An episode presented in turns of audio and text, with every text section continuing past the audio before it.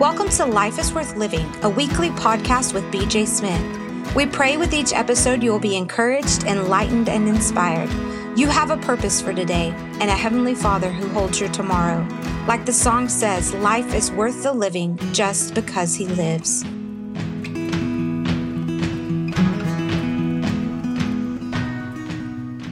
I want to begin today with Hebrews chapter 4 and verse 16, which says, Let us therefore come boldly unto the throne of grace, that we may obtain mercy and find grace to help us in time of need.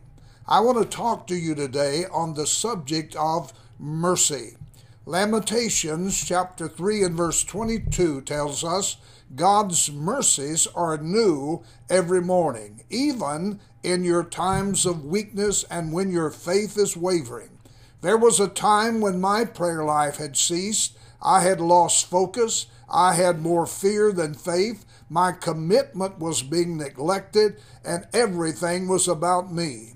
But the blessings of God upon my ministry continued and even increased. I was blessed not because of my faith, but rather the blessings continued in spite of my weaknesses, all because of His mercy. But if we do not move on to a faith grace relationship, the blessings will cease. Many have had their ministry to continue in spite of sexual immorality in their life. They became presumptuous, not recognizing that it was God's mercy.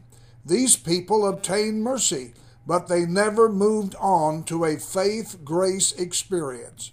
Therefore, the blessings of mercy ceased, and the consequences of sin destroyed their family and ministry. Samson in the Old Testament is an example of what I'm talking about. We all know about the power that Samson had. His power and strength depended on maintaining his consecration to God and his separation from the world. Three different times he flirted with the world and played a game with his consecration. Now, here is a brief summary of Samson and the mercy of God.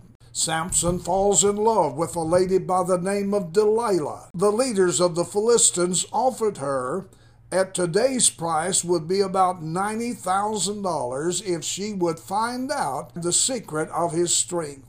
Delilah agreed to betray Samson.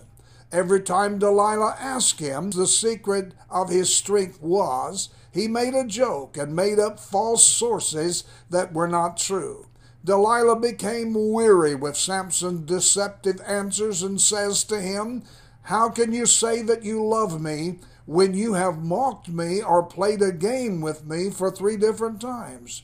At this point, Samson surrendered his consecration.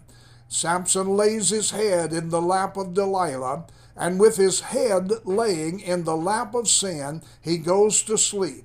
Now, for three different times, Samson, with his head laying in the lap of sin, got up from his act of sin and destroyed the Philistines. But the fourth time, after he surrendered his consecration, the Philistines came against him as they had three previous times. Samson rose up out of the lap of sin, and he said presumptuously, I will destroy them as I've done before.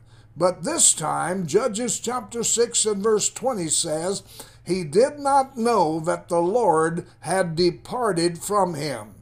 God is merciful in that He blesses us in spite of our sins for a short time. Because 2 Peter 3 and 9 tells us that He is long suffering, not willing that any perish, but that all come to repentance.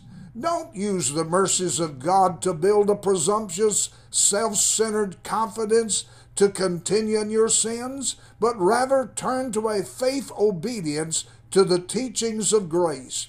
Titus 2 verses 11 and 12 says that the grace of God that brings salvation has appeared to all men, teaching us that denying ungodliness and worldly lust, we should live soberly, righteously, and godly in this present world. And when we walk in obedience to these teachings of grace, we will know without any doubt that our life will be joyfully worth living. Thank you for listening to today's episode of Life is Worth Living with BJ Smith. We hope you enjoyed it, that you shared it with a friend, and that you've subscribed because every Wednesday is a new episode of encouragement, enlightenment, and inspiration, reminding you that life is worth living just because He lives.